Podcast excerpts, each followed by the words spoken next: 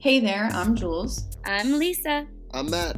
and we are the hosts of Eye for an Eye podcast. Each week, we share a true crime case that truly fascinates us and discuss whether or not eye for an eye was met. Does the punishment fit the crime? Was it too harsh? Too lenient? Tune in every Monday to hear our thoughts and make sure to follow us on social media to join the discussion. You can find Eye for an Eye on all listening platforms by searching Eye for an Eye podcast. We hope to see you there. On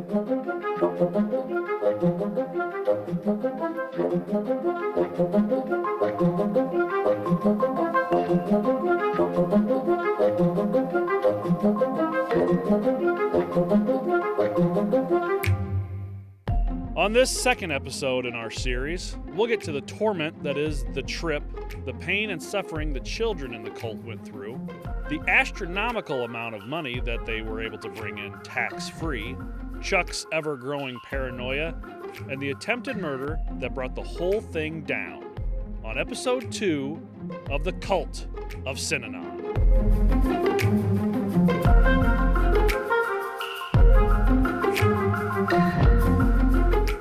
I'm Kevin Young. And I'm utterly confused. this is torture.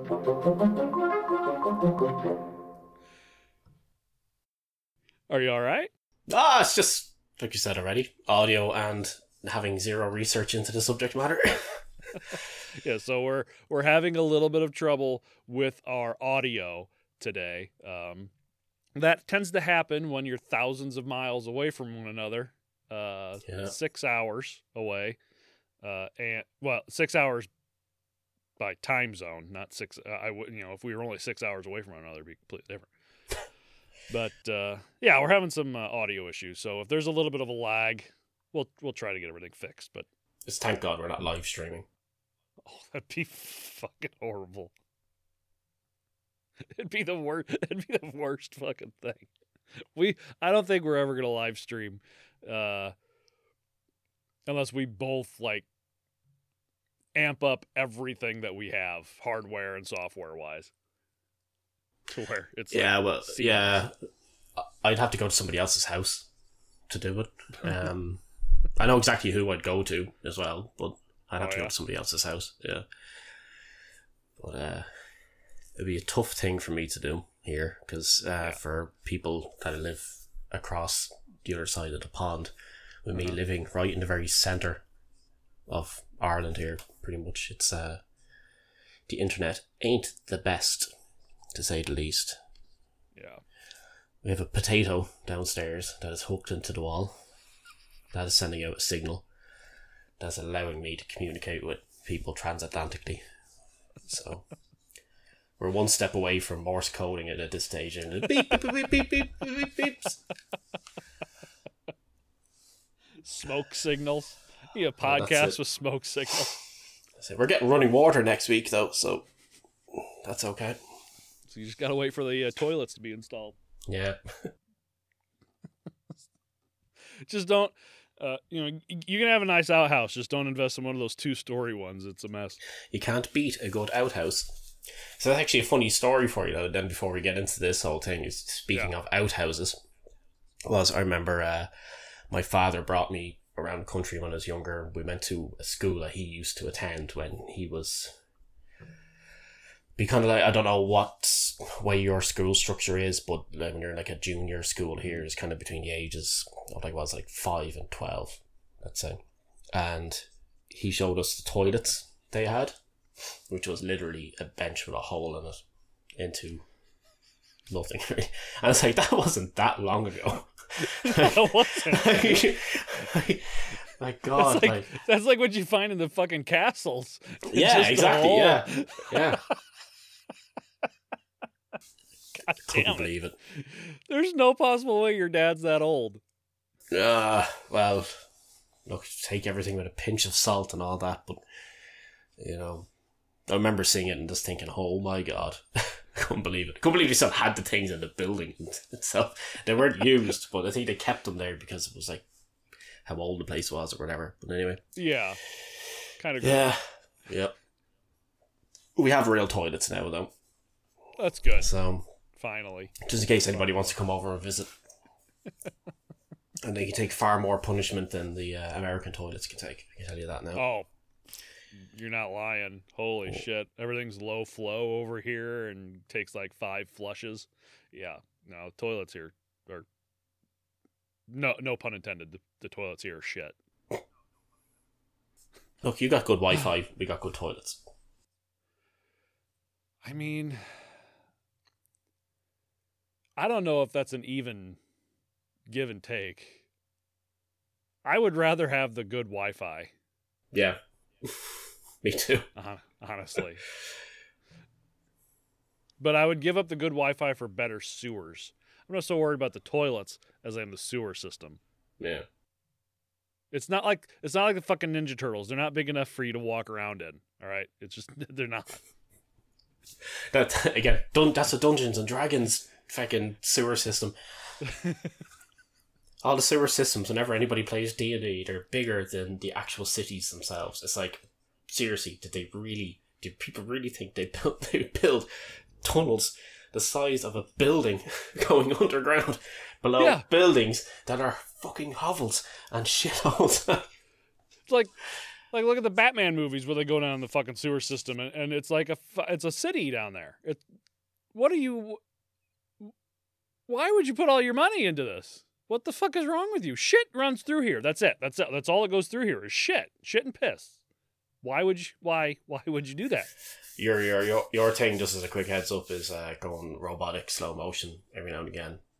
Yours Get the first, yeah, get the first few words. It's it's amazing how the fucking how Zoom will tur- turn you into Flipper. yeah. Uh,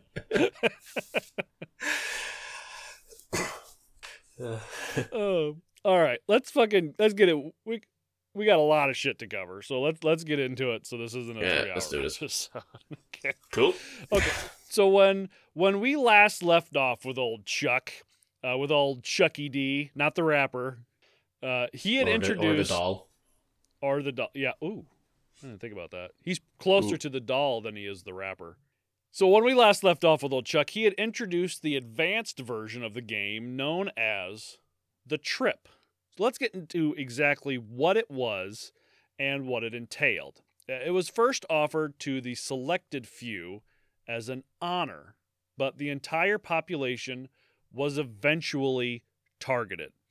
Chuck called it an insight producing experience. He said, quote, At the end of this rainbow, there will be a pot of gold. Through dissipation or long hours of activity without very much sleep, we hope to bring about in you a conscious state of inebriation. We want to get you loaded without acid. You will learn more about yourself, your fellow man, the world, the nature of reality in one weekend than you would learn than you would in 4 years. Let your ego go, let things happen to you. It's a feeling of closeness to each other we are after, the death of the ego, a reference point for the rest of your life. You may change your value systems, notions about life, and viewpoints about people. It will produce a new breed of human beings with greatly expanded potential. If you do your best, you can't fail. That's a lot of that's a lot of panache you're putting on this. A lot of a lot Hippie of selling. dippy bullshit. Yeah. So let's get into the intensity of the trip. So if you don't mind me saying real quick, Yeah, go ahead. the first thing that comes to mind when its description is Homer Simpson in the desert with the fox. the whole outer body. That's literally what I was picturing the whole time when given his description of what was happening, the whole tripping balls without any drugs thing. I can imagine Leonard Nimoy sitting there talking to a cartoon fox. The tongue covered in wax because he ate too many peppers. Yeah. It's like one of the best Okay. scenes on TV. It is. Okay, let's get into the intensity of the trip. So, about 7 p.m. on a Friday, the chosen trippers, around 50 in all, uh, of all ages, were to meet at the Del Mar lobby by people dressed in long white robes and yellow silk scarves. A shepherd led them through a candle lit and incense burning corridor to a locker room filled with rows of army cots with name cards on them. Each person stripped down, put on white robes. Watches were taken as time was no longer important. Women removed all makeup and jewelry, a symbolic stripping of them past, of their past selves. The guides all experienced game players turned each group from enthusiasm into a depression and defeat, wallowing in its collective shame. Sitting in comfortable green armchairs, they made the dope fiends tell their tales of drugs, rape, crime, and beatings. The squares were pushed to confess their prior loneliness and despair. Remember, the squares were the ones who didn't have a drug problem but did this shit anyway. The game turned on one another. Uh, disoriented by lack of sleep, each was moved to the point of intense disillusionment.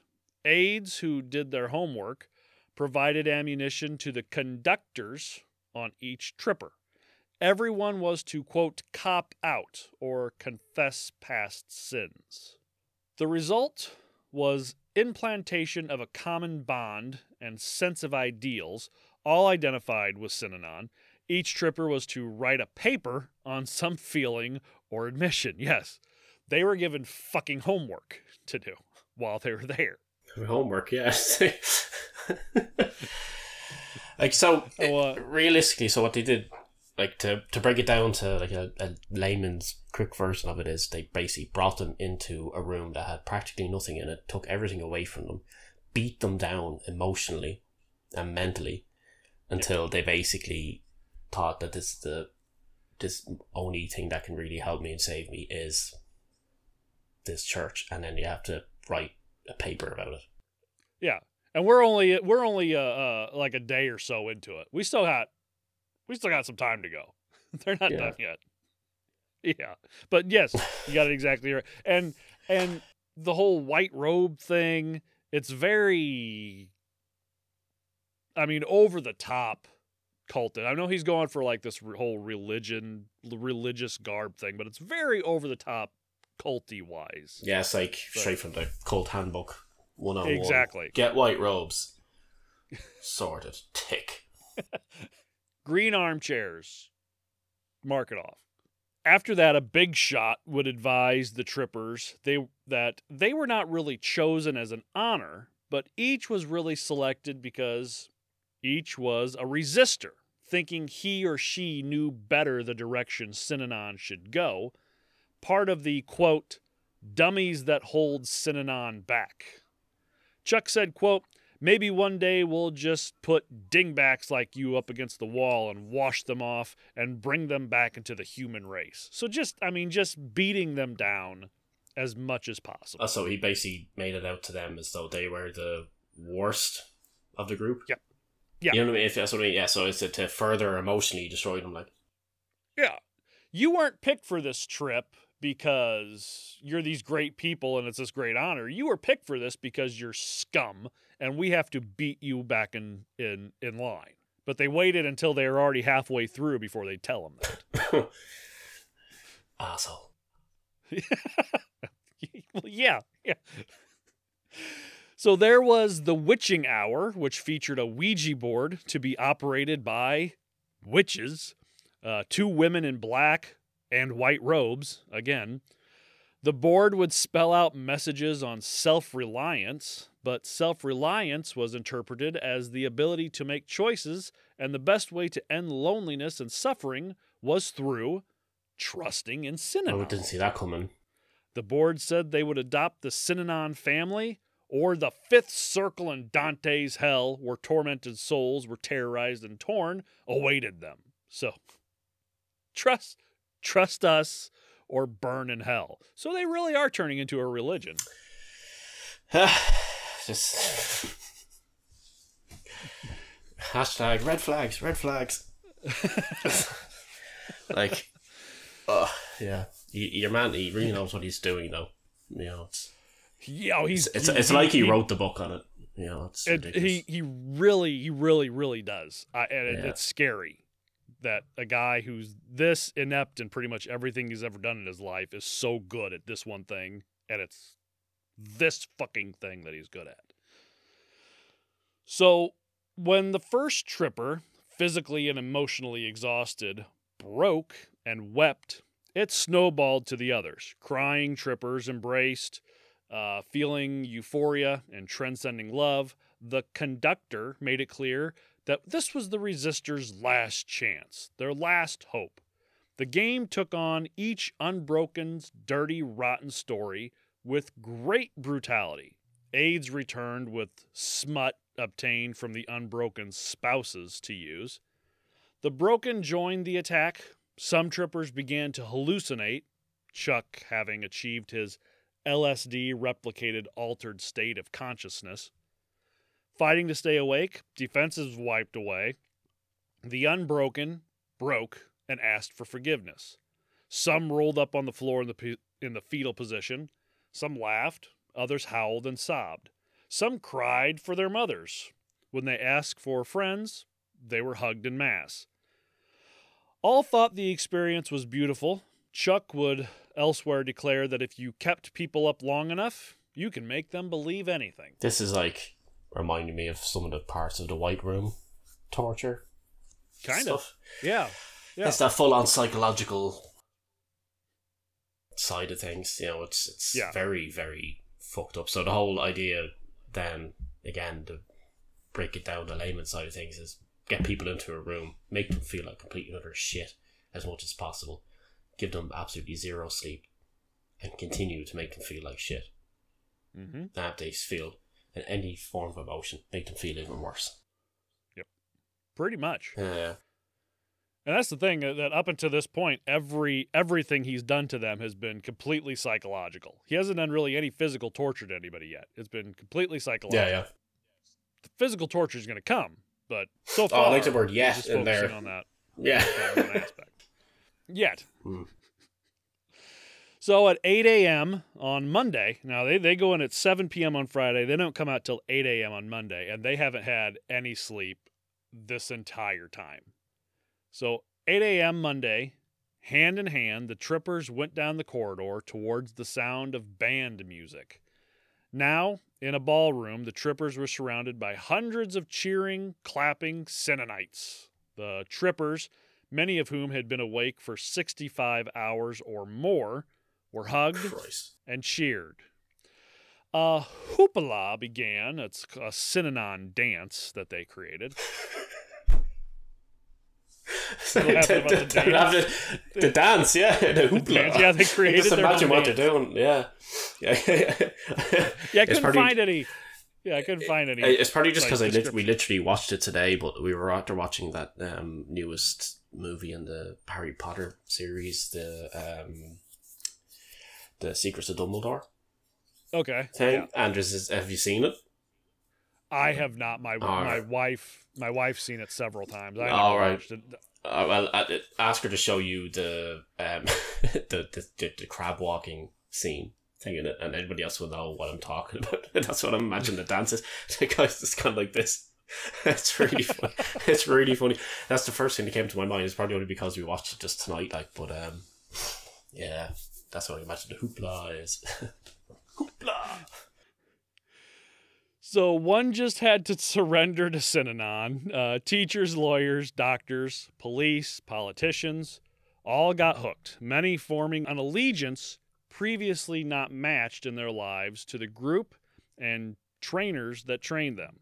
The trip was so successful that it soon would be given donations upwards of $500,000.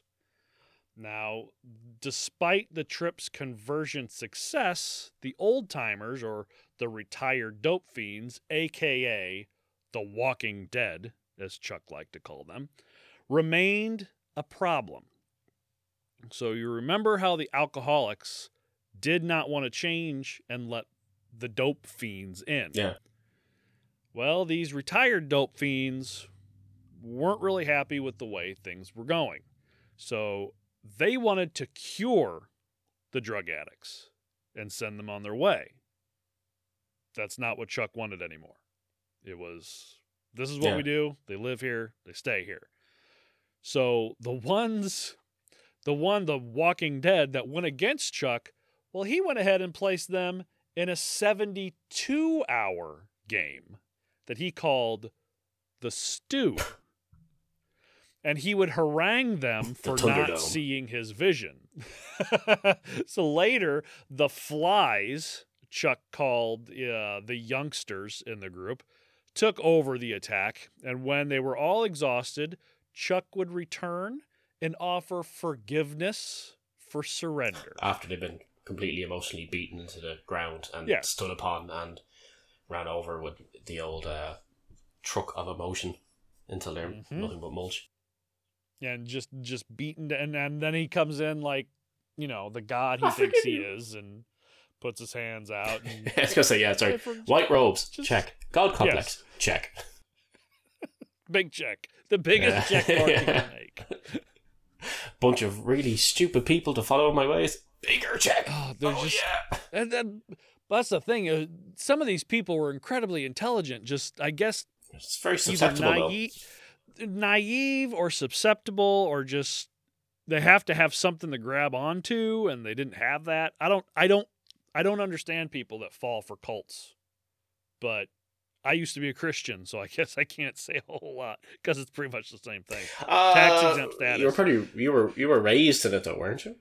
Like you mean like you were. uh no we we got into it um when i was eight my parents started taking me because we went a little bit when i was a kid real little um, stopped going for a long time. And then my brother was killed in a drunk driving accident. The pastor whose church we started going to after this was the one who actually came to the house, talked to my parents, um, calmed them down. Um, you know, we all saw it as oh in heaven now and all this shit. And we started going. I was I was big into it for years. I was I mean I was I was like this close from learning, you know, going into the ministry myself. Um, the pastor used to call me Rev Kev because I was, I mean, I was into it. I wore the, I wore the Christian. I was about to say the same to thing. school. I was about to say Revcast. I wore the Christian T-shirts to school. I had a Bible in my backpack. I listen. I only listened Yeah. to Christian man. I was huge in it, and then you know I grew the fuck up. Uh, I wish Mm. other people. Would. Oh look, look. Uh, you, you know my opinion on on the Catholic Church at this stage. I'm pretty sure any, anybody out of the twenty four people that listen to us knows it. But um, the I, I I get it though. You know what I mean? Like I get the concept of like the comfort and faith and all that stuff. Like you know, and the ideals Sure. of things and all that stuff. I just um absolutely uh, despise certain aspects of things and uh, Sure. you know. Yeah. Yeah. Like I've known people who And are have- devout Catholics that like have said like, you know, look, I know it's that the con that this part here is bullshit. It's the ideal side things, or it's this, or it's the values or the lessons. It's all it's the it's the the guideline or whatever you want to call it for life kind of thing. You know, it's the uh, thing Right. to follow. So yeah, just to explain that side of things from if- my and if you- perspective. And if you can follow that and not go out of your way to fuck up other people's lives in the process, then go right ahead. That's the that's the main issue that I have with it. But you know, it is what it is. And I'll have you know, sir, Yeah. that we, as of the recording of this podcast, are getting upwards of 119 downloads a week. I just wanted you to confirm the actual number right there, so I'm happy to. I was just spitballing a number. It's like it's 24 people. I'm downloading them all. The thing is, I'd like to be able to thank the, the, the first 100 people and have them on record almost if we knew who they were. You know, like. but nobody but- ever fucking emails us. yeah, so email. If y'all been listening Email since Just day email. one, Just just email, Email. us and say, "Hey, I'm one of your listeners." We'll we'll shout you out on the fucking episode. first 100 people that get it in, I'm telling you now, y'all will get something nice. That's what she said. Yeah. First 100 people First get in there. 100 people that You have the email address. You have the socials. Yep. Say Give them out hello. every. We know you're out there. So- we know you're listening. as as Chuck's isolate isolationist sentiments grew, he decided that what was good for the goose was good for the gander. When health problems forced him to uh, give up sugar and refined grains, the offending foodstuffs, were qu- quickly removed from Synanon kitchens. When he started running in place to try to lose weight, it quickly became compulsory for everyone to join him in this activity. And when he decided he liked to wear Sounds bib like overalls, they quickly So became he's basically a wife. the cult uniform. Yeah, kind of. Hey, I'm not. We're not doing sugar anymore. There's no sugar in the. When I when I first met my wife, she didn't give her kids any sugar. She, Mm. They get the littlest dollop of maple syrup for like waffles and pancakes. Uh, she used um, uh, was it trivia, truvia, whatever. The I, I sugar stuff. Yeah, I did- yeah, yeah, yeah. yeah, I I was, stuff. Yeah. I was like, no, this isn't this isn't gonna work for me. I love I love you, but no, no, that's not gonna work. And now we have I believe we have three bags of sugar in our kitchen right now. Yes, thing, yeah, well, we were kind of starting to do it ourselves, but I started getting into baking again. So Yeah, that you out the window. it- yeah, you have to you have to use real oh, sugar. oh yeah, hundred percent. Most controversially, when Chuck's doctor advised him to give up smoking, an order was issued banning cigarettes. Cool. The gravity of this ruling should not be underestimated. Is that ever since the organization's founding, coffee and cigarettes had been the only chemical buffer between recovering addicts and the abyss of addiction. Uh, the smoking ban led to 150 members quitting on the spot. I'm just gonna put it out there right now. If that was me, right, I've given up cigarettes. That's okay. But hearing the word coffee, right, put it this way: this is how bad I am when it comes to coffee. Right, my coffee machine broke yesterday, and I'm very, very picky about my goddamn coffee. Like I hate instant coffee, but I had to do with instant Yeah. coffee that morning. We drove to my wife's mother's. And the very first thing I did was go in and made myself a real proper cup of coffee in her house and we came home and I went and bought myself a new um French press so I can go and actually make proper coffee while Nice. I'm waiting to see if I get a special deal on a new machine because I'm I, I will not drink any more instant coffee. But my God, if that if he was to turn around and say cigarettes, okay, can deal with that. But if coffee goes, I'm sorry, Chuck. Nah, you're uh, well, co- coffee never uh, coffee never gets uh, banned. No sugar. though. I don't know how you safe for now. coffee, but uh, no, no sugar. sugar. no sugar, no. No, sugar. Okay. I used to. I used to take a lot of sugar in it, and then I slowly weaned myself out of it. Yeah. So So he he saw all of these random changes as quote squeezing the rotten fruit out of Synanon. So he didn't care if people just left. Uh, Synanon was growing rich, and by 1972, there were 1,700 live-in residents who were either paying monthly dues or working for almost nothing. Uh, a wealthy woman resident donated a million dollars. what? Uh, a number, me- another member gave Synanon control of his mortgage company. God. We're in the wrong line of business. That's it. We're getting out of the podcast business. We're getting into this whole cult thing. You know, um, right. So people that are listening to us, um, you are all. I'm gonna go. I'm gonna use the Chuck method here now, right, to try and get ourselves some followers. Right, you're all pieces of shit. Okay. You're all terrible human beings. Send us money. okay. We love you, really. We all love, Now we love you. really. Don't do that. Now go write us an That does- essay. yeah, that yeah. Tell us about how wonderful we are, and how much of a piece of shit you know you Yeah. are, and then send us a million dollars. But That that's a big ass hotel though that they set up in. So wasn't it like it was a Yeah, the Del, the Del Mar. Yeah, it Yeah, was, yeah, yeah. it was big. And then having an entire mortgage company just at your beck and call that they had complete control over. So they would use this to start, you know, uh, evicting people if they needed to because they started owning apartment buildings and shit. That's something we'll get to here in a second. So added to this was Synanon's hugely profitable business of manufacturing corporate merchandising gimmicks. So like ballpoint pens, wallets, and t-shirts. And they, they, were the second largest such firm in all of the United States. Synanon Land it coming up next? I'm guessing like a theme park where it has a like basically just like Disneyland, but uh, you get verbally abused as you walk in the door. Yeah. Yeah. It's a small world after all. Piece of shit. So at Tomales Bay, they had a fleet of ships. At the Badger property, hundreds of motorbikes and oh, God. trucks. Do you have a navy? Please don't tell me you have a navy. unpermitted buildings, uh, trash dump, not to mention an airstrip and a private plane. It was also there Oh, the oh, what's- sorry, an- luxurious An airstrip, you say? Fuck. Sitting on air, serving all your airline needs. It was also there that a luxurious complex known as the Home Place was being constructed, uh, boasting hot tubs and riding stables. This is where Chuck, Betty, and some of Synanon's elders could most often be found. Uh, the rank and file lived about a half a mile away in army style barracks. So, again, the leaders get the posh mansion, everybody under them. Uh, you sleep on Yeah, of course. Yeah, that doesn't scream culty dictatorship at all. Nope. Not the slightest.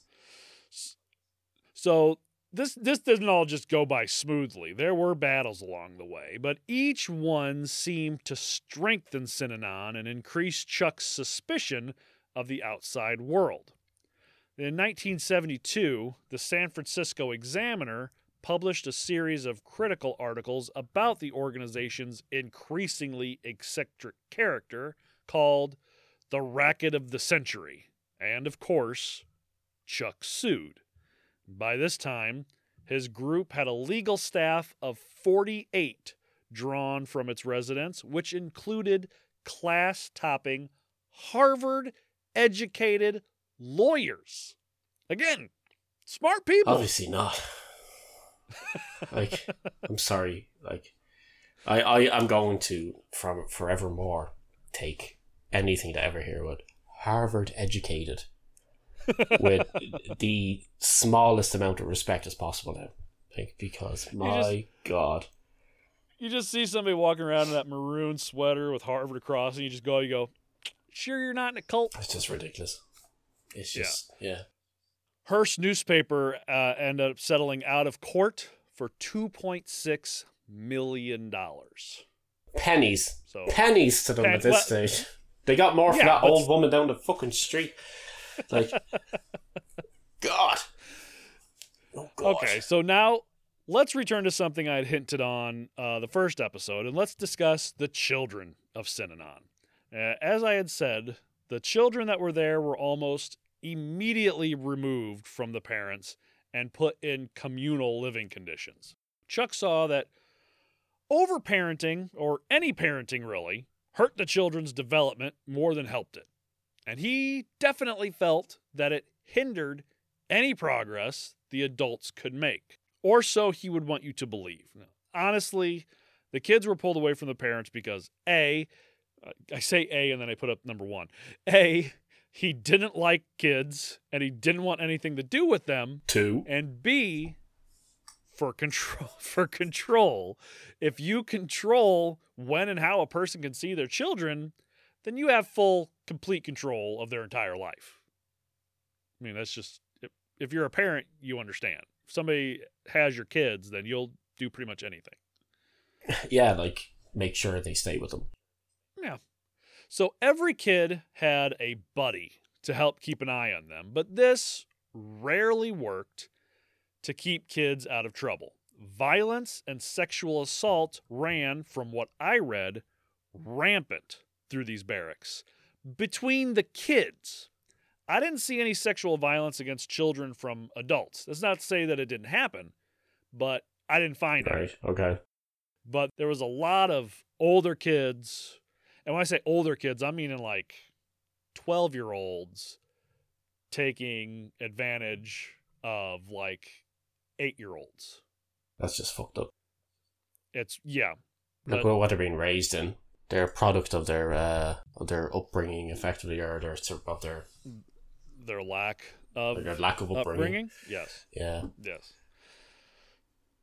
So now that's not to say that they were just thrown in a building to fend for themselves because they did have one or two what they called demonstrators that took care of their daily needs and watched out for them. Now, these demonstrators didn't have any like actual training and taking care of children. They weren't, you know, they weren't all the, the best suited for the job. They were just the ones that were picked. Yeah, yeah. They would have some classes, but not the normal school stuff. More arts and crafts, music, survival style classes. But what they spent most of their time doing was working. Child labor. Yes, pretty much if a kid was able to walk and talk, a kid was able to work. Uh, whether it be cleaning the buildings, to doing lawn care, or any other various jobs. Many of the children lost significant amounts of weight because of working all day and then rationed food. So they have millions of dollars, and the kids are still pretty much getting gruel to eat every night. I'm sorry, Catholic Church again, ring any bells? Billions upon billions of dollars. Like Jeff Bezos, step out of the way. Catholic Church, step on in here. You know, like I would like some more, please. yeah, and then they still ask you for money on a Sunday. Oh, okay, so we have to Uh-huh. support the church. You know, oh yeah, world hunger could be completely eradicated if they wanted to. Let alone just these poor little kids here going hungry, having to lose weight. Yeah, do they do they So- play the game? Do the kids play the game? Do they sit around and verbally abuse each other? Are they kind of put into that scenario as well, or or am I jumping ahead of here? Everybody played the game from the time you turned four all the way age four is when you start little kids, are, yeah, you're a little pooping. Everybody Yeah. played the game. Yeah, And all they were smell? encouraged to they were encouraged to curse and yell and four year olds calling people cocksucking motherfuckers. I mean that's that's what it was. Hmm. They were encouraged for that. But this is all another control tactic. Uh, controlling how much someone is allowed to eat is textbook cult method. Textbook. Yeah, yeah. So when they weren't working or in some kind of class, they were allowed to watch the usually one TV that the dozens of kids had to share, or listen to The Wire. Now, The Wire was a radio station that played pretty much 24 hours a day, and it only played the thoughts and ravings, new rules, or announcements made by Chuck, Betty, or the elders. So it's not the hit classic TV series starring Idris Elba. In the 70s, no. Like to be fair, yeah, I know, I know it wasn't right, but can you imagine if that was the case? It's kind of hey guys, you have a choice here. You can either kick shit out of each other, or you can watch The Wire. Like, oh yeah, the fuck, McNulty all day long, please. Thank you very much. What the fuck did I do? So th- the wire will come into play for the uh, the downfall of Synanon later. Here, here's a little tip for all of you out there that are planning on starting cults. Um, if you don't want to go to prison, Don't do it. don't don't have uh audio record of all the things you want people to do. Don't be giving them help. listen. Tips you know, and tricks. It's an educational pod. It's an educational podcast. We're here for everybody. it's like somebody sticking on how how to get away with murder. Uh, I mean, uh, in outlawing, we told people that if you're going to kill someone, make sure they're outlawed first. No, no, no, no. We specifically told somebody to go to the police station if they have killed someone to then double check after. Yeah, like, yeah, okay. because you know, Okay, trying to get okay. people to turn themselves If- in if in you've case killed somebody, to get yeah. some idiots. Fair But, enough. Yeah. I think it works. If you if you have started a cult, by all means, please start audio recordings of absolutely everything. yeah, there you go. It's a smart choice, people. this is what we're doing right now. We've already got a record and said it. So, physical torture through beatings, which will come soon, or constant work, wasn't all. Chuck apparently wasn't a fan of cats. Now, a little trigger warning here because this will be the first, but not the last time we see something horrible happen to animals. Just letting you know. So, if you're warned, Cover your ears, smudge. when some of the kids at the Badger compound found some kittens and tried to keep them as pets, the demonstrators took action. They had the kids put their specific kitten in a bucket in a shed or an outhouse. And then they made one of the older kids dump a chemical mixture, some kind of ammonia, in the bucket with the kittens, asphyxiating them with the fumes. Long, painful death that the children had to participate in. I'm in. not even going to.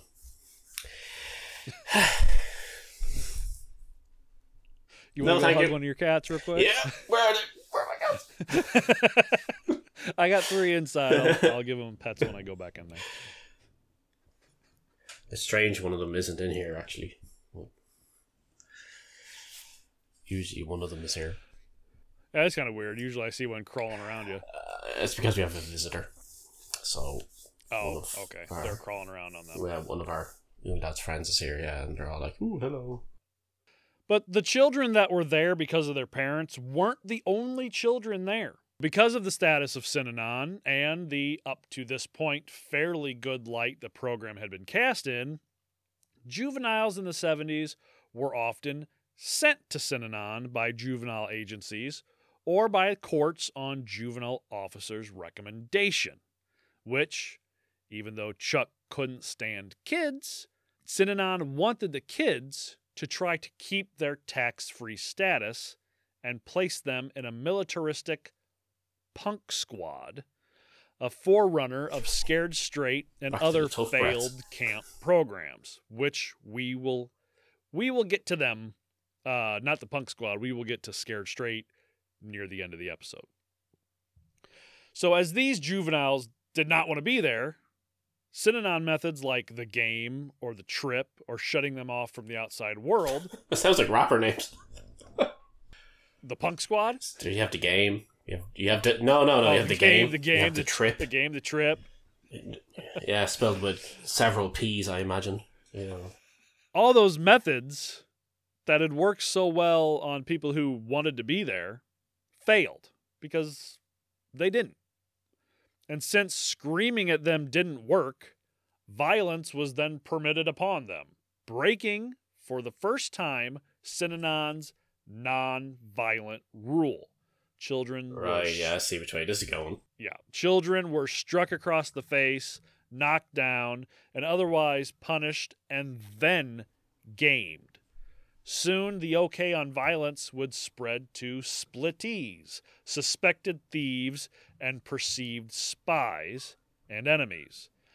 But it would soon be used on the adult members as well. You kind of see.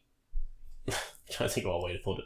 So it's very obvious why all the methods worked on like the adults, like the, the people who were previously alcoholics and drug addicts and all that stuff. You know, the people who were very susceptible to things and they were looking for something to obviously to cling on to in some ways. Yeah. And somewhere to belong as well and all that other stuff. Whereas, like you said, yeah, like the kids were just raised and brought up into absolute utter hell, and they didn't have any of those issues going in. So, why would how could it work on them? Like you know, it's it didn't even think it could possibly work. It's just ridiculous. Well, these and the, the the kids who were in the punk squad were pretty much delinquents, people who kids who just got in trouble, and instead of getting sent to juvie, uh, they would get sent there. Yeah, but they didn't give a fuck about what you had to say about them or what you did because they've been living the type of life where they're getting pushed around pretty much forever anyway. Yeah, yeah. I would imagine for most of them. So in the summer of 73, Chuck was taking part in a game, and there was one female member that was showing him absolutely no respect, kept interrupting him. Infuriated Chuck stood up, walked over to the woman, and poured a can of root beer over her head. Uh, it seems small and petty, but the effect within Synanon was earth shattering.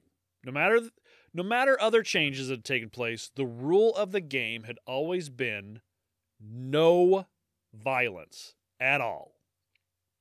Now, Chuck himself had broken that rule. Some wondered whether he had gone crazy. Had gone. Had gone. Yeah. But a bit late to the party there, pal.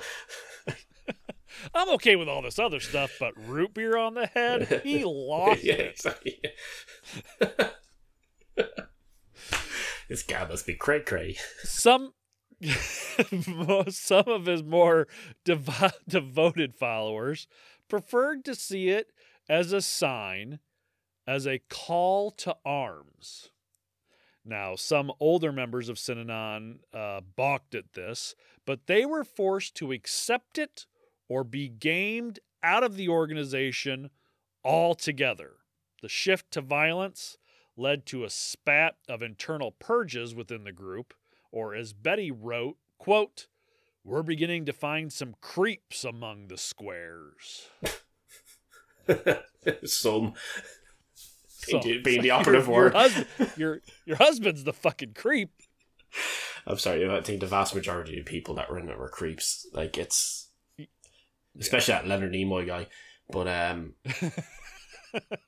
uh, I think it's crazy though, the whole thing. Like the, the, I, love that that's the it's it's so typical for people who are in a situation like that where it's just batshit absolute batshit crazy, everything that's happening. And then they're like, Hey, that guy there, he's he, he what he did there is a bit suspect now, you know, uh well, maybe we have a few bad apples amongst all these people who uh, are physically, emotionally abusing each other on a daily basis, and you know, Yeah, maybe. But root beer, that's the step too far. you say, could he not afford So- it something nicer? Consider like Cristal or something with all the millions he's been getting in. Yes, Sir. Well, remember they don't drink or do drugs, so no oh, that's true. Actually, yeah, yeah, true. Forgot about that for a second. I thought the same thing. I was like, man, you think it'd be like a Pabst Blue Ribbon or something, but no, root beer actually makes a lot of sense. What's that really fancy water that they have? The um, Oh, Perrier. yeah, or or Lacroix. Everybody's mad about that shit. Hell that Lacroix, tastes. Lacroix tastes like if you ran tap water over a lemon. Yeah, that's like everybody seems to be mad about that stuff. And it's just like I don't know. what fucking hate is. Lacroix. It's disgusting. Gotta try it sometime. Beginning in 1974, the authorities began to question Synanon's promises and practices. So it took this long.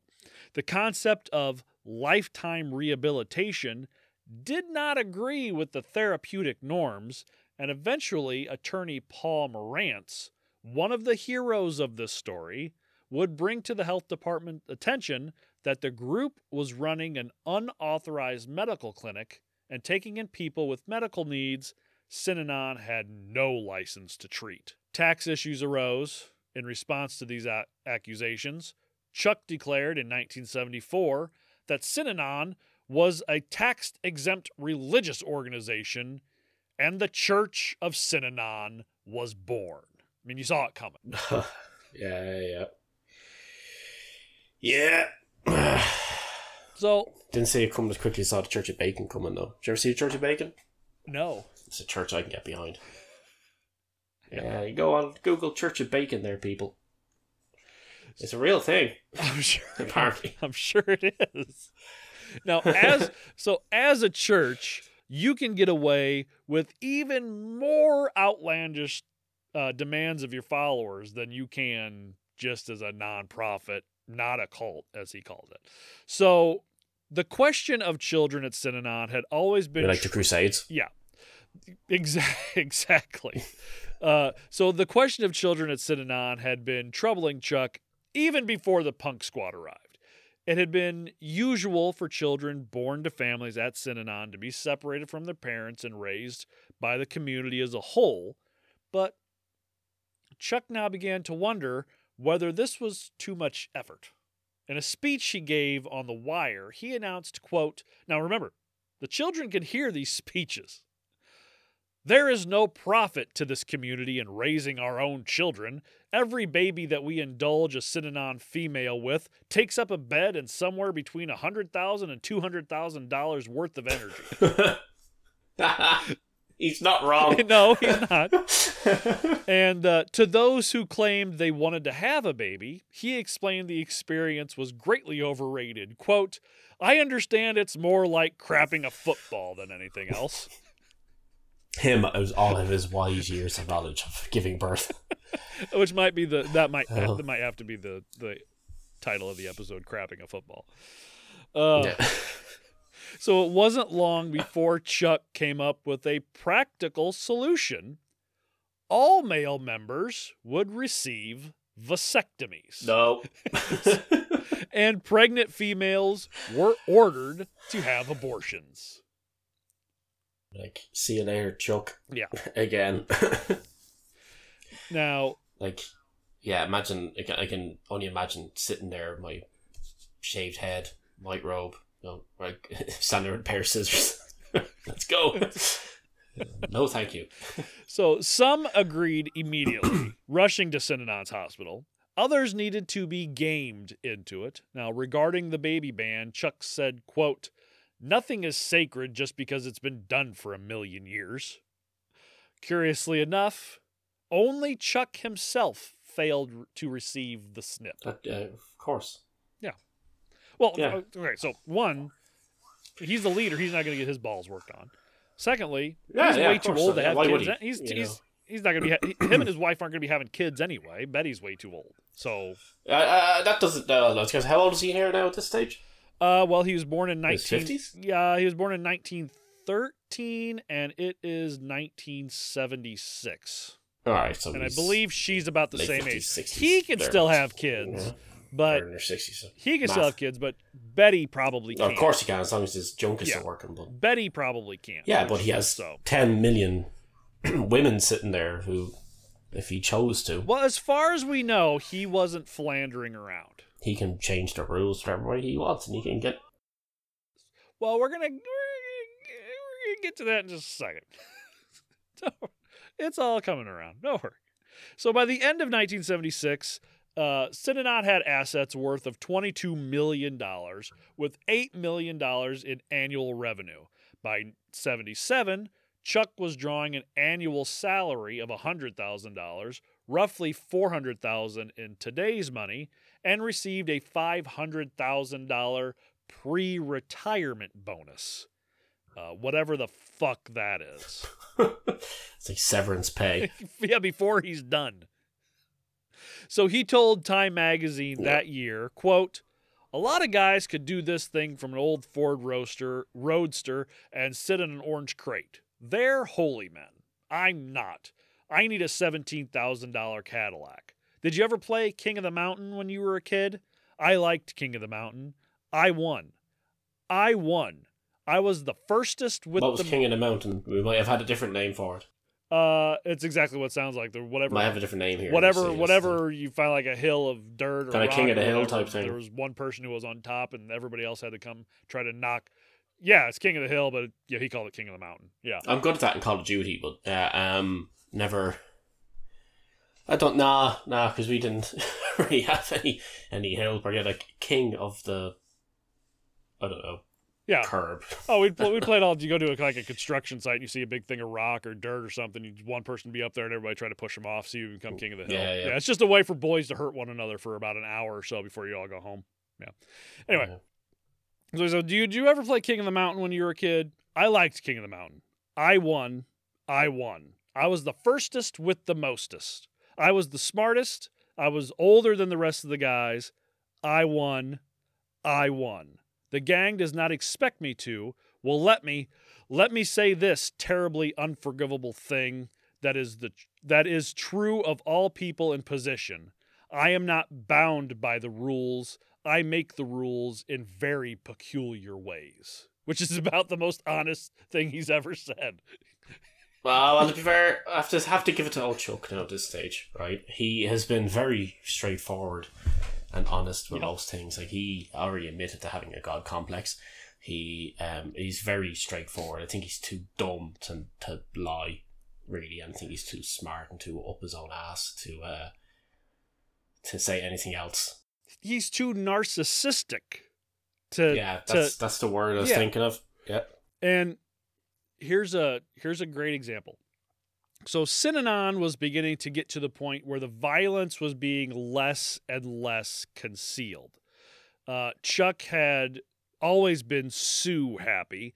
Now, from the San Francisco Examiner to the ABC to Time Magazine, sued them all when they called Synanon a kooky cult Reporters were threatened, and Times editor in chief was stopped outside his apartment by two men with shaved heads who told him, quote, We are going to ruin your life. Chuck said on national television in an interview with Connie Chung, Maury Povich's wife, you are not the father, if, that if that makes any Oh right, Oh, yeah, yeah, okay. yeah. I don't recognize the first name. All right. Yeah, yeah, yeah. quote. Oh, Maury. I do not know what these people might do. I do not know what action they may take against the people responsible, their wives, their children. Bombs could be thrown into odd places, into homes of some of these clowns who occupy high places in time organization. So he he goes on record on TV and says, "Listen, Threatening people. I'm I'm not saying I'm telling him to do it, but you know, some of these people might end up killing a lot of you." I was going to say, yeah. Normally, people who who uh, commit kind of acts of terrorism or murder tend to admit it after the fact, Yeah, not beforehand. After, not before, after. yeah, yeah. yeah. But here's another thing for you people. A little tip for everybody. Yeah. If you're going to do something like that, tell everybody you're going to do it first. Yeah. On national Just TV. do. Well, think to yourself, what would Chuck do? And this is what Chuck would do. you So call do up that. I'll go. You call up ABC, you say, Is Connie Chung around? I know she's I know she's in her seventies now, but is she around? I would like to let everybody know what's gonna happen. Yeah. On the 12th of November, I'm planning on doing this. Blah, blah, blah. So at this time, Chuck was going through a pretty rough patch. In 1977, his right hand, his wife Betty, had died after a long battle with cancer. The entire organization was shook. Chuck found himself alone. So he did what any man does when in mourning over the death of his beloved wife. He Turn to his actual right hand. If you know what I'm saying. He immediately announced that he would accept applications from any woman who wanted to marry him.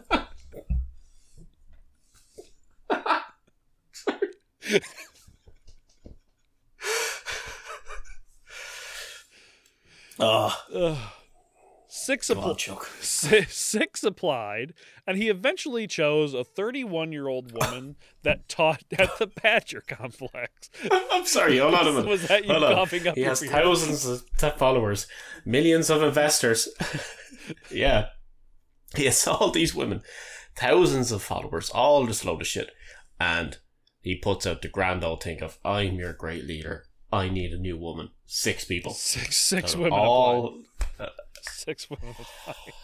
Oh, that's When you see- I'm like I'm looking at a photo right now of of a, at least fifty women, at least fifty women sitting standing in a room. Uh, probably about hundred women if I count all these bald heads, and only six people. Yeah. And this is Only just in this one photo. Out of all. Out of all. Out of all of them, at least six. Oh, that's hilarious. And out of these six, he eventually chose a 31 year old woman that taught at the Badger Complex. She was said to be sweet to the children and compassionate to their needs, young and beautiful. After marrying Chuck, she quickly became mean, bitter, and fat. so Chuck decides, after he got remarried, that it would be the best process for all the followers to do as he has done. And to keep from pain of love and loss, everyone that was married was to immediately get a divorce and find a new mate and get married. Stay married for no more than three years and then get divorced and find a new mate again. Rinse and repeat. I don't even know what to say to that. That's hurrah. Say twenty percent of the males. I'm sure, and there's always going to be the the few. Right. Like Now, that's honestly, that's yeah. honestly, this had nothing to do with saving those from the pain of love and loss. Just like making others quit smoking or eating sugar or any of the other things he made them stop doing because he had to stop doing it.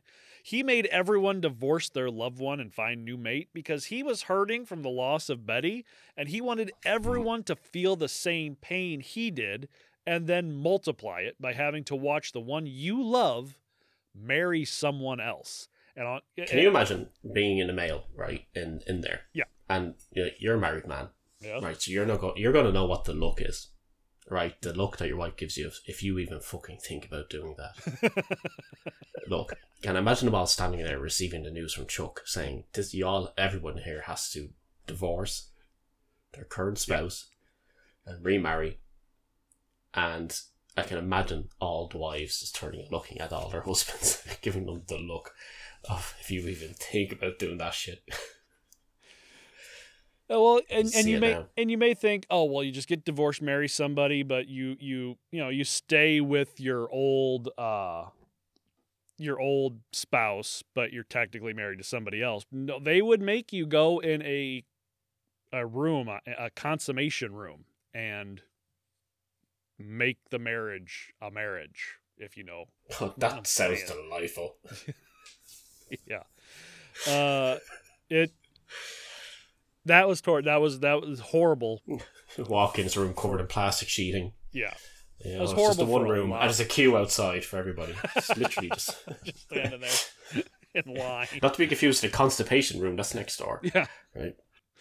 Uh, also, with the sugar thing, eventually, over the wire, Chuck comes on and says uh, something along the lines of, "I had a Snickers today. It was delicious. Sugar is no longer banned." so they take their money and they go out Good old Snickers. and they start buying.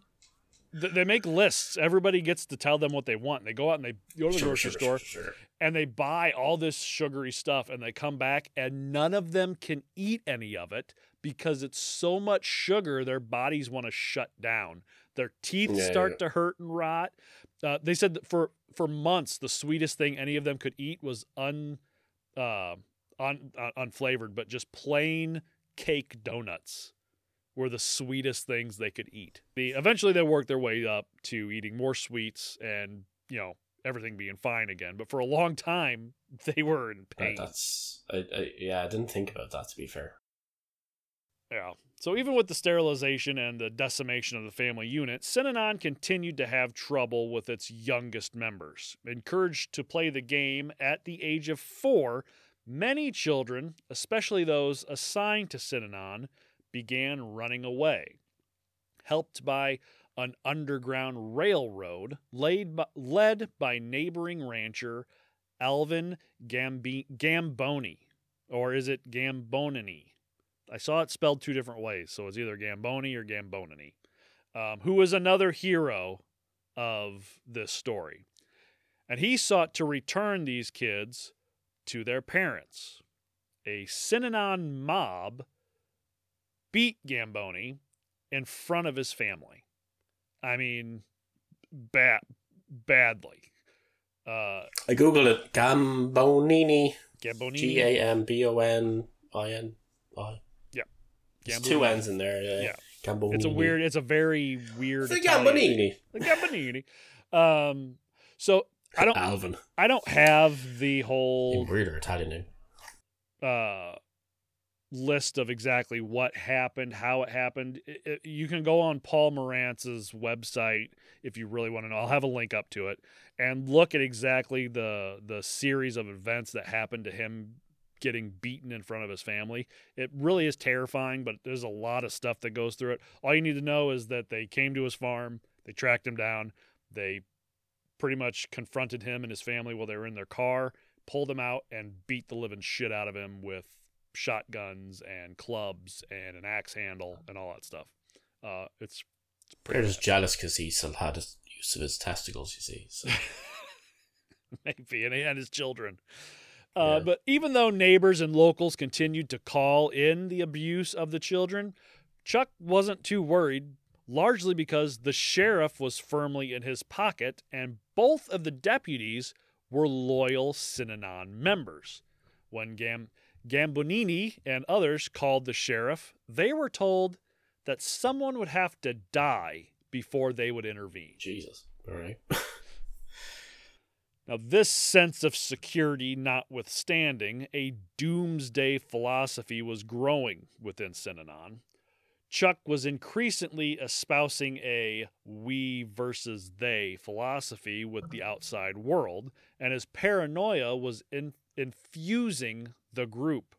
Brawls over alleged slights were increasingly common between members and locals, leading Chuck to create a specialty training force to protect Synanon's people and property. Now, Dan, last episode, you were trying to guess the name of not so much the police group, but the new style of martial, martial arts, arts. they use. Do you have any more guesses before? Yeah, yeah. I was, like, no, I was thinking like with the police force, I think it was like Synanon PD or one of those things. Or, No, actually, the you police know. force has a very has a pretty classy, almost.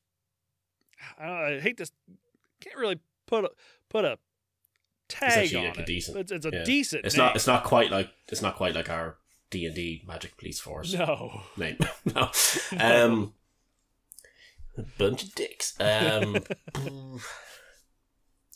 no, I couldn't. I, I can't remember what I said the previous time. I don't it remember. was- I'd have to go back and listen, but I know you you got. I mean, you were on the right track when it came to the martial arts. You were you were you were really going down the right road. I'm trying to even think of different forms of martial arts now. That I can think like it's like you just keep thinking of those short, It was- snappy okay, names like so- kendo, judo. So it was a form of karate, but there's nothing about karate in the name. They use a it's a form of karate, but they use a different form of martial arts for their name. They're completely fucking idiots. Okay, All right, okay, go on, tell me. so the I'm police I'm on the edge group, of my seat. the police group he called the Imperial Marines.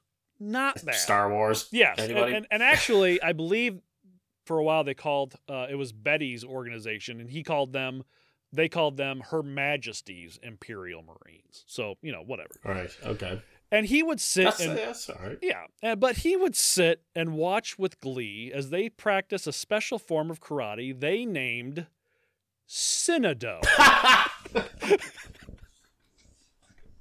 Why did I not get that? S Y N O apostrophe D O. oh, that's the best name ever. Or not a pod dash D O, whatever. Synodo. And all I can think of is cinnamon dough. Is- Cinnabon. Oh, that is an absolutely fantastic name for a martial art.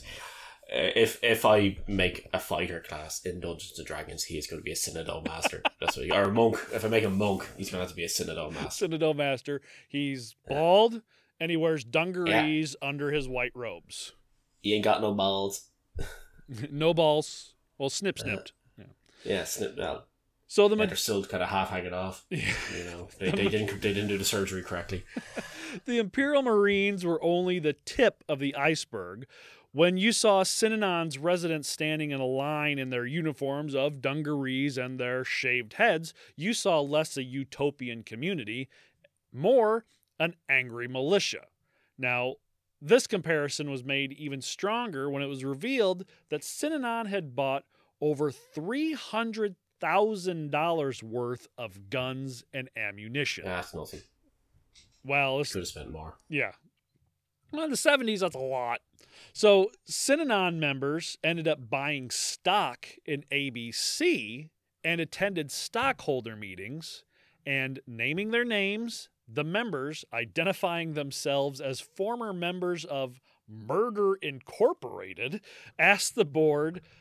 Uh, asked if the board had protection for their wives. Oh, okay. Yeah, well, Yeah. Murder Incorporated was uh was that not a group in America in New York or New Jersey or something? that's a possibility, but I, that, that was I- a legit thing. Well, yeah, that was Yeah. a, that was a legit thing. Yeah, there's all. I must look it up with that. but they're all lying. But they're all looked up if- lying.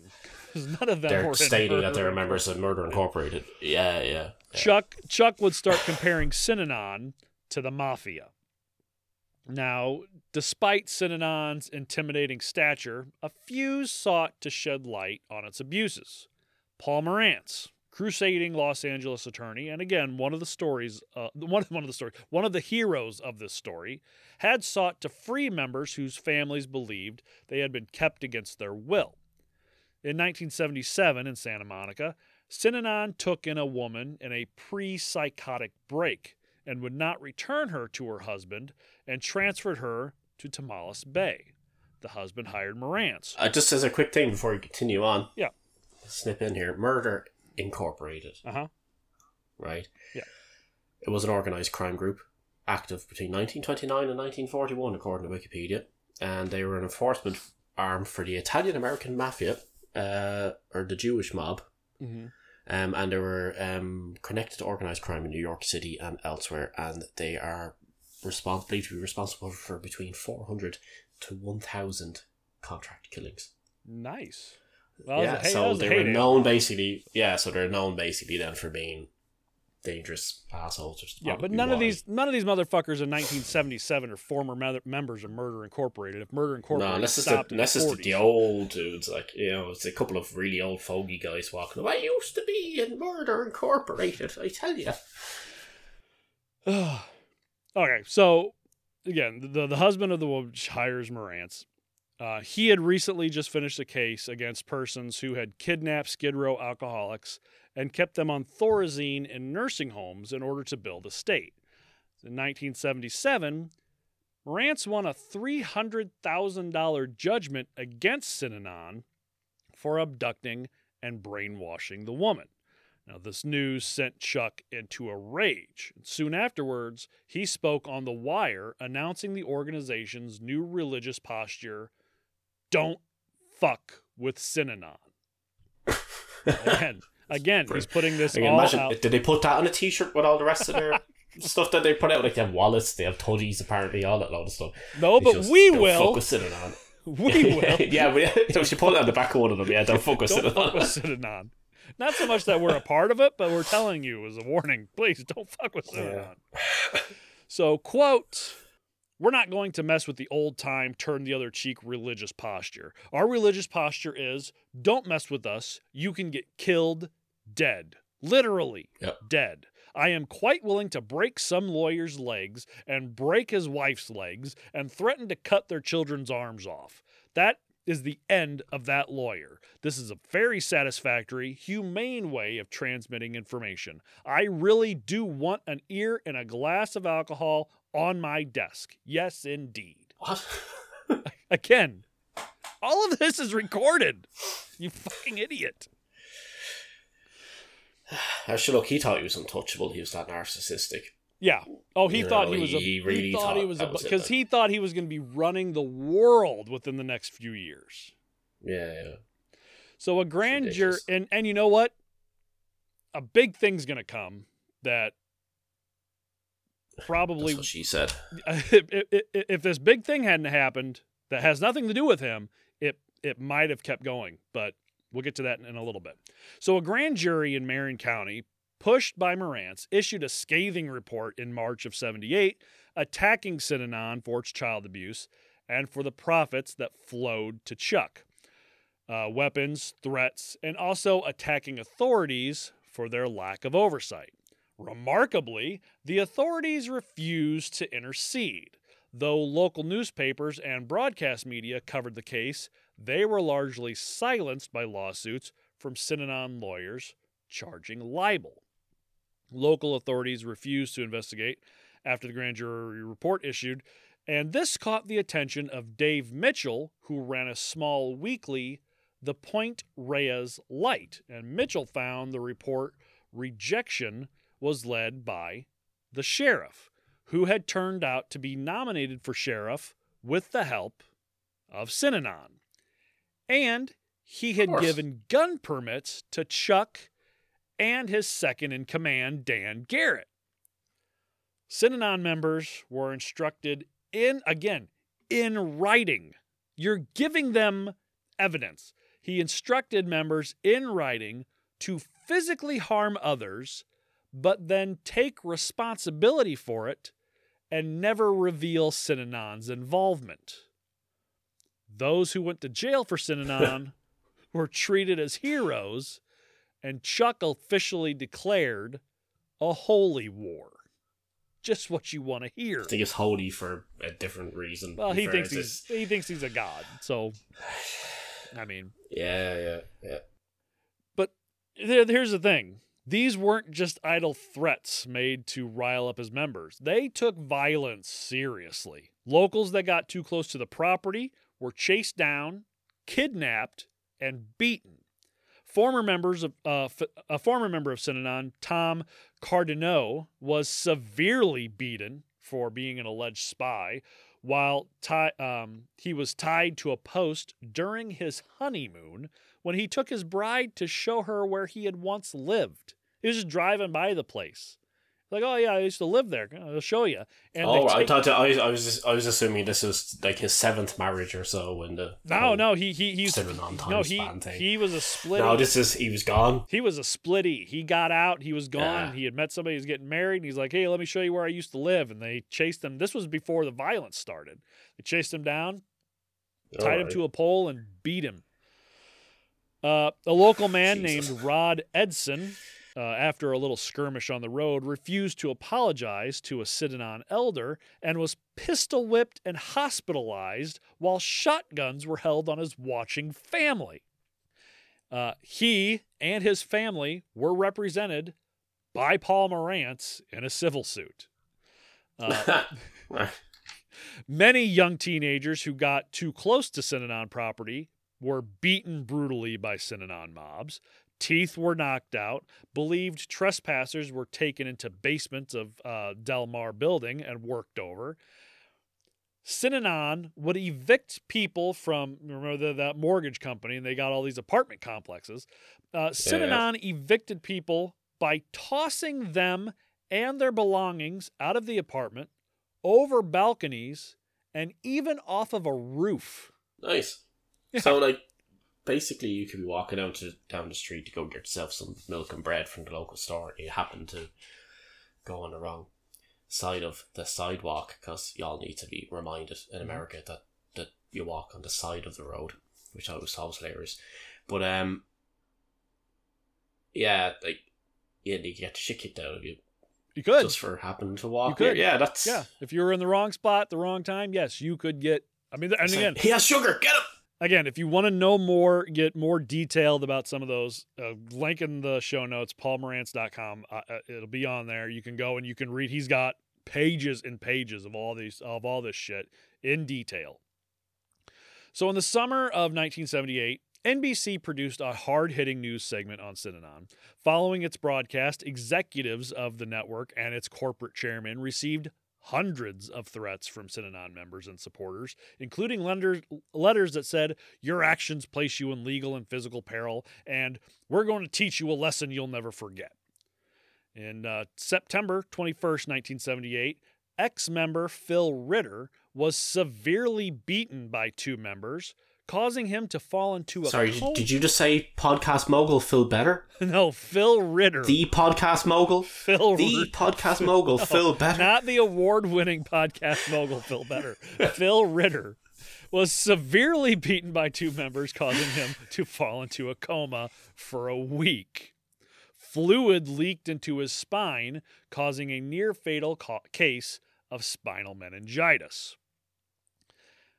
Former Synanon president Jack Hurst spoke out against Synanon, and again a trigger warning for the animal abuse. He came home to find his home door open and his dog hang. Sick bastards. That's the, the, the dog just couldn't. Yeah, children and children and dogs. You leave the children and, and you leave the. I was gonna say that the, the the dog tried its best to defend the home, but it just could not handle the martial arts of Synodon. it was all the That's that happened. Yeah. was Like, So the dog's like, I can handle the Synodo and I can handle the baldness, but I can't handle the Synodo and the baldness all in the baldness all in one. Yeah. The whole Too package. much. It's too much. I can I can just imagine the guy standing there practicing this martial arts. So I don't want to get hung up, but It's- actually making the noises like they do in the kung fu movies. Like, Oh. All I can think about.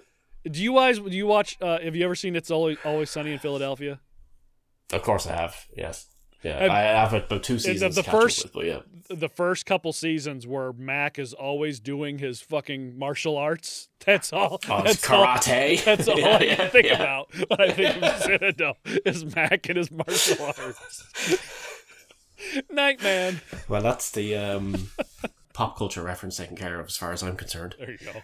So, Dan, I told you not to look up anything on this because there was uh, some of it I wanted your actual response to, and this, this is this is really the thing that I didn't want you to see. But I knew if you looked up Synanon, this would probably be the first thing that comes up.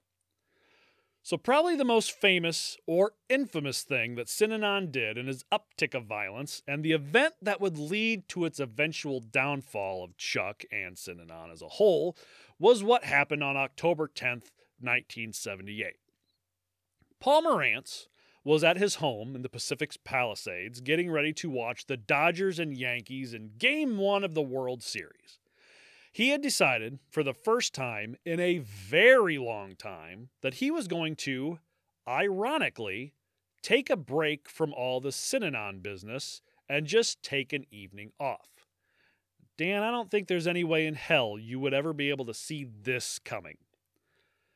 So before the game, All right, so the guy is chilling out. yeah, he's just he's just he's getting ready to watch sport that watch most one- people, just so you know, what you're decided upon, don't really understand. That's fine, It, yeah. but you know you know what baseball American is. cricket. American cricket. That's what it is, Yeah. Right? I, I don't understand cricket. either. Neither do I. Sport. But um, Yeah, yeah, he's just nobody a- does. Not even the for cricket the- players. for like the first day in God knows how long. He's just going to sit down and enjoy himself. No sitting on business. Again, ironically. So before the game, he decided to check his mail. Inside the mailbox was a strange shaped package. Uh, maybe a scarf? He reached in to grab whatever it was. Then, with blinding speed, sudden movement from the quote package, and a severe pain in his hand. Morantz's address had been announced over the wire at the Badger compound for days before this, Chuck asking his followers who would have the guts to go to LA and do something about the lawyer. So, two of the Imperial Marines took it upon themselves to place a de rattled rattlesnake in I was Morantz's going to say, yeah, it sounds like a snake. Luckily, but they they were smart enough to take the rattle off so he wouldn't be uh, alerted. Luckily, the bite yeah, yeah. didn't it didn't kill him. He did, however, spend 11 days in the hospital. So the majority, He's very lucky. he is very lucky. Yeah, that that I've seen um, a video before of a guy showing what rattlesnake venom does Uh huh. to human blood, Yep. and it was It's horrifying. it was It's horrifying. like like just to, give give it give a description, right? So I remember he literally took it. No, they did through the cotton top of the bottles, whatever, and they basically make the venom go into a jar, and they did Yeah. that, and then they had a glass, like a it was like a martini glass that they had with blood in it, and then they poured some of the venom in. They put like two drops in or something like that, and the blood basically turned to jelly. I've which seen is that video. I know It does. It is. Fuck. It is. Like the- it made me just like. it- it- oh yeah. If I ever saw a rattlesnake, I'd be gone. If you see you later. You know. Uh, so now the vast majority of this violence was overlooked for a long time. That is, until November 17th, 1978. That was the day that 900 plus people, including an American congressman, died in Guyana in South America, in which what would become known as the Jonestown Massacre. So suddenly, the authorities could no longer look the other way in what, in the cold light of day, was undoubtedly a cult. They finally, finally go, Just Okay. couldn't keep up with the though. That's what it was. Again. it's, it's a cult. You know, they tried to fight them off as best they could, but they just couldn't deal with the though. I can just imagine all So- these all the Synanon members arriving, looking like the Power Rangers, going around punching people in the face and killing them all. You know. Within days of the Jonestown Massacre, Synanon was raided by the police. Uh, Los Angeles District Attorney's search warrant led to the discovery of an audio tape wherein Chuck bragged of beatings that had occurred, the Imperial Marine training, and said one day the message would be delivered to everyone, quote, don't mess with Synanon, you can get killed dead, physically dead. Morantz's name was mentioned in the tape along with the threats to get the wives and children of adverse lawyers. If it isn't for Jonestown, they don't take what's going on at Synanon seriously at all. And Yeah. this continues. Because of Jonestown, they go. So Jonestown is a completely isolated event that has nothing actually to do with Cinnamon. Jonestown has they kind of nothing to do with Synanon at all. ah right. So scrap my comment about Synodo because they obviously had no good form of martial arts in which to kick these people's asses. See, that was Yeah. Now, if the people of Jonestown were trained in the ways of Synodo, they would have been able. They to could have fought themselves. off the flavor aid. And Yeah, not- yeah, that's it. Yeah. Oh yeah, sorry. Yeah, that's the one there. The people. Yeah, yeah. yeah, And, with a like, drink of Kool Aid, but it was actually Yeah. flavoring. Um, Yeah. So the the authorities looked at Jonestown. They go, "Fuck, Jim Jones was just like Chuck. That turned out to be a cult where everybody died. This is a fucking cult flags too. are God waved. Everybody's going, God damn it. So just before the snake incident, as we'll call it, Chug, Ch- Chug, Chuck Chug, chug, chug. fled.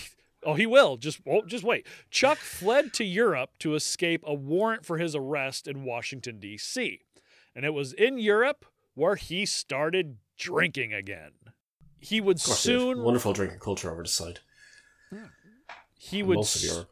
Yeah. He would soon return to America, heading to their new $1 million compound at Lake Havasu, Arizona, where over 30 law enforcement officials descended to arrest Chuck on the charge of conspiracy to commit murder. They found him, quote, in a stupor, staring straight ahead, an empty bottle of Chivas Regal in front of him Nice. he was so drunk that he had to be carried to jail on a stretcher. Like, where did he go in Europe? Like, like Uh, it didn't say. Uh, uh, it prob- it's probably out there somewhere, um, but I didn't see anything of it's, it. it's, uh, Most uh, of uh, what It's going to sound very offensive to the American audience when I say this, but um, Americans seem to take everywhere in Europe is just straight up just Europe. Like, you ever hear, like, we hear it in movies and TV shows all the time. "Oh, I went to Europe. I went to Europe. Europe's a very big place, people. Just saying. And It's very, very diverse and very, very different. To say you went to Europe is, like, I don't know how to, how to describe it. Like, to go to Germany or France or Denmark or Poland but or but see, for Belgium. us, Oh, very different say- people. Just saying. we say, "Oh, he went to Europe," and it could be a bunch of different countries. But you know, over there, you could say, "Oh, he went to America." Yeah, but the way America's you're one single year country though. That's the way we'd be looking at it. Like, well, you know, we're but- we're technically one country, but we're fifty different countries inside yeah, one yeah, country. Really, yeah, when yeah. it comes But down that's to it. it. Yeah, yeah. Because you could go to New York and you can go to California. There's a big That's difference. it, actually, it's really funny. between If you say to somebody here, "Have you been to America?" They say, "Well, I've been to New York." I say, "Well, that's, That's the same thing. Yeah, that's that's. or, well, yeah, I've been to San Francisco. I've been to America in the 1950s. I mean, I went I went last week, but I went to Alabama, so it's the 1950s there. So yeah, that's to how all you our go tra- traveling through time. Alabama. Yeah. Uh, time travel, Israel, go to Dublin or come to here. Very different. So to this day, there is a disagreement over whether Chuck ordered the violence per, uh, perpetuated by Synanon members or merely stoked their rage. Uh, former Synanon attorney Philip Burdett insists it was the latter, but three declarations written in 1983 by three Synanon officials in exchange for immunity from prosecution stated that Imperial Marines prepared a hit list of Synanon enemies that was approved by Chuck's assistant, Walter Labule. The hit list included former Synanon President Jack Hurst, whose guard dog was found hanged, Phil Ritter, who was beaten within an inch of his life, and Paul Morantz. They alleged that Security Chief Art Warfield had directed Imperial Marine Joe Mus- Musico, a Vietnam vet, to find a hitman to kill Morantz. Now remember, they have millions upon millions of dollars. But when Musico reported the job would cost 10,000, Synanon executives deemed the price was too high and ordered the Marines to quote take care of Morantz themselves. I know we have millions, but you spend the ten thousand dollars to get the job done. That right. sounds like what the Irish government would do. Just, just saying. That sounds exactly like what our government would do. Be like, hey, we have a two hundred billion euro in which we can use to invest in this one exact road here. What will we do? Spend five euro. That's basically the way it happens here. Well, it- it's That like Bill Nye. similar. It's like Bill Nye has said. Everything on the NASA space shuttle was put on there and built by the lowest bidder. Yeah, yeah. So yeah. it's not you don't always get quality. Now, in his subsequent Yeah. deposition, Chuck claimed to have a quote very dim memory of 1977 due to a series of strokes. But this motherfucker is so narcissistic and in such a need to be seen as the guy and seen as all powerful that even when the question of whether or not he knew exactly what was going on in his organization and having the chance to say that he was ignorant of the violence, he said, quote, most of what Synanon did in 1977, at least what I knew about, I approved of because, as I pointed out before over and over again, I'm one hell of a good executive and not too much ever went on in the organization that I ran that I didn't approve of. I didn't know of everything that went on, of course. You literally, literally, they're saying, Did you yes, know? did. did you know about all this violence? And he could have literally said, I had no idea. and tried to at least. he's like, oh, yeah. They don't do anything without Yeah, and then, yeah, but then there's also tapes of him going. Yeah, but I mean, him still, saying, "Do this, you lie, guys. lie. Make sure you Lie for long, incite." Yeah, he's. but he he's can't. word? He's inciting the violence, but he's, he's he's trying to get them to do it. Like you know, it's, and it's it's it's not as if he can even have plausible deniability or even have Yeah. coded messages or anything. You know. So in 1980, Chuck pled no contest to conspiracy to commit murder. He was fined $10,000, which, if he would have just spent the $10,000 in the first place, he would have had Morantz killed and he wouldn't have this problem. It'll all be okay. Yeah. Uh, yeah. No, I don't think. No. If if the Jonestown thing is the catalyst, realistically, see, though, isn't it? But, but he got arrested for conspiracy to commit murder on Paul Morantz. Ah, If- but that's the first thing they got that could stick. Surely, like yeah, I'm Yeah. surely they would. They would have kept looking things. for stuff, but again, he was yeah, he but that was the first. I off- say that's the thing that got the warrant, kind of thing. They kind of like he yeah. was he was is what I'm jetted off for. to Europe. I, I- I think it would have. He probably would have ended, ended up getting caught, but it would have taken a lot longer, and it would have been for something less than committing murder, co- conspiracy to commit murder, anyway. And on top Yeah, of that, yeah. he was sentenced to five years of probation. Uh, Morantz agreed to let Chuck avoid prison time. I don't get that whole Chuck- thing of Well, Chuck to ha- probation thing. Chuck had failing health. He would have never made it in prison. And Morantz was actually the one who said, go ahead, give him So probation. It's fucking what? Stick him in. I agree. I agree. And what probably the the, the worst oh, probably the worst punishment he could possibly get a, a, a, aside from giving the money and aside from the probation or any jail time he would have done the worst thing they, they did to him was they barred him from having any affiliation with Synanon. They took all that power away. Oh, poor Chucky. Now, absent of its charismatic leader, the group floundered. The IRS re-. Lord of the Flies ensues. It turns into the Running Man. The IRS revoked its tax. I'm sorry. Did you ever, did you- if you watch, uh, sorry, I was going to say, did you ever watch at the start of the Running Man and they first get launched through the tubes and stuff, and they're in like the bit where it's made out to be like as if like it's a proper city just with tons of absolute scumbags in it, even though it's actually Yeah. like a fairground. But um, I just imagine that it, this just turns into basically that. You know, Just- him gone. It's just barrel fires. The amount of barrel fires would just be, and that's Who's when you know starting you're all in- these fires? yeah, yeah, yeah. It's just loads of barrels everywhere with fires lit in them, you know, and then yeah, Mad Max as well mixed in there. So the IRS revoked its tax exempt status and ordered Synanon to pay $17 million. Uh, in the lengthy court battle that ensued, Morantz provided hundreds of documents he'd unearthed that implicated Chuck and other Synanon officials in crime acts. The court finally ruled against Synanon in 1984, finding that it had a policy of terror and violence and practice of diverting corporate recess resources for the enrichment of individuals. Synanon declared bankruptcy and in 1991 formally dissolved, though there is a branch that carries on in Germany. Goddamn Germans. Goddamn Germans. Now, not now. This isn't to mention the spawn of almost the entirety of the tough love troubled teen industry. Programs like the anti drug program Daytop, whose founder in 1963 saw possibilities in Synanon, which would lead to the Elan School in 1970 in Maine, which used boxing rings as therapy. Uh, the Phoenix House, founded in Mm. 1967, which led to The Seed in 1970, where investigators uh, likened it to brainwashing in 1974, led to Straight Inc., uh, which was Nancy Reagan's favorite anti drug program, which was closed in 93 for abuse lawsuits, but not before leading to Christian programs like New Horizons Youth Ministry and Love and Action, who practiced the straight model uh, to quote, cure gay teens.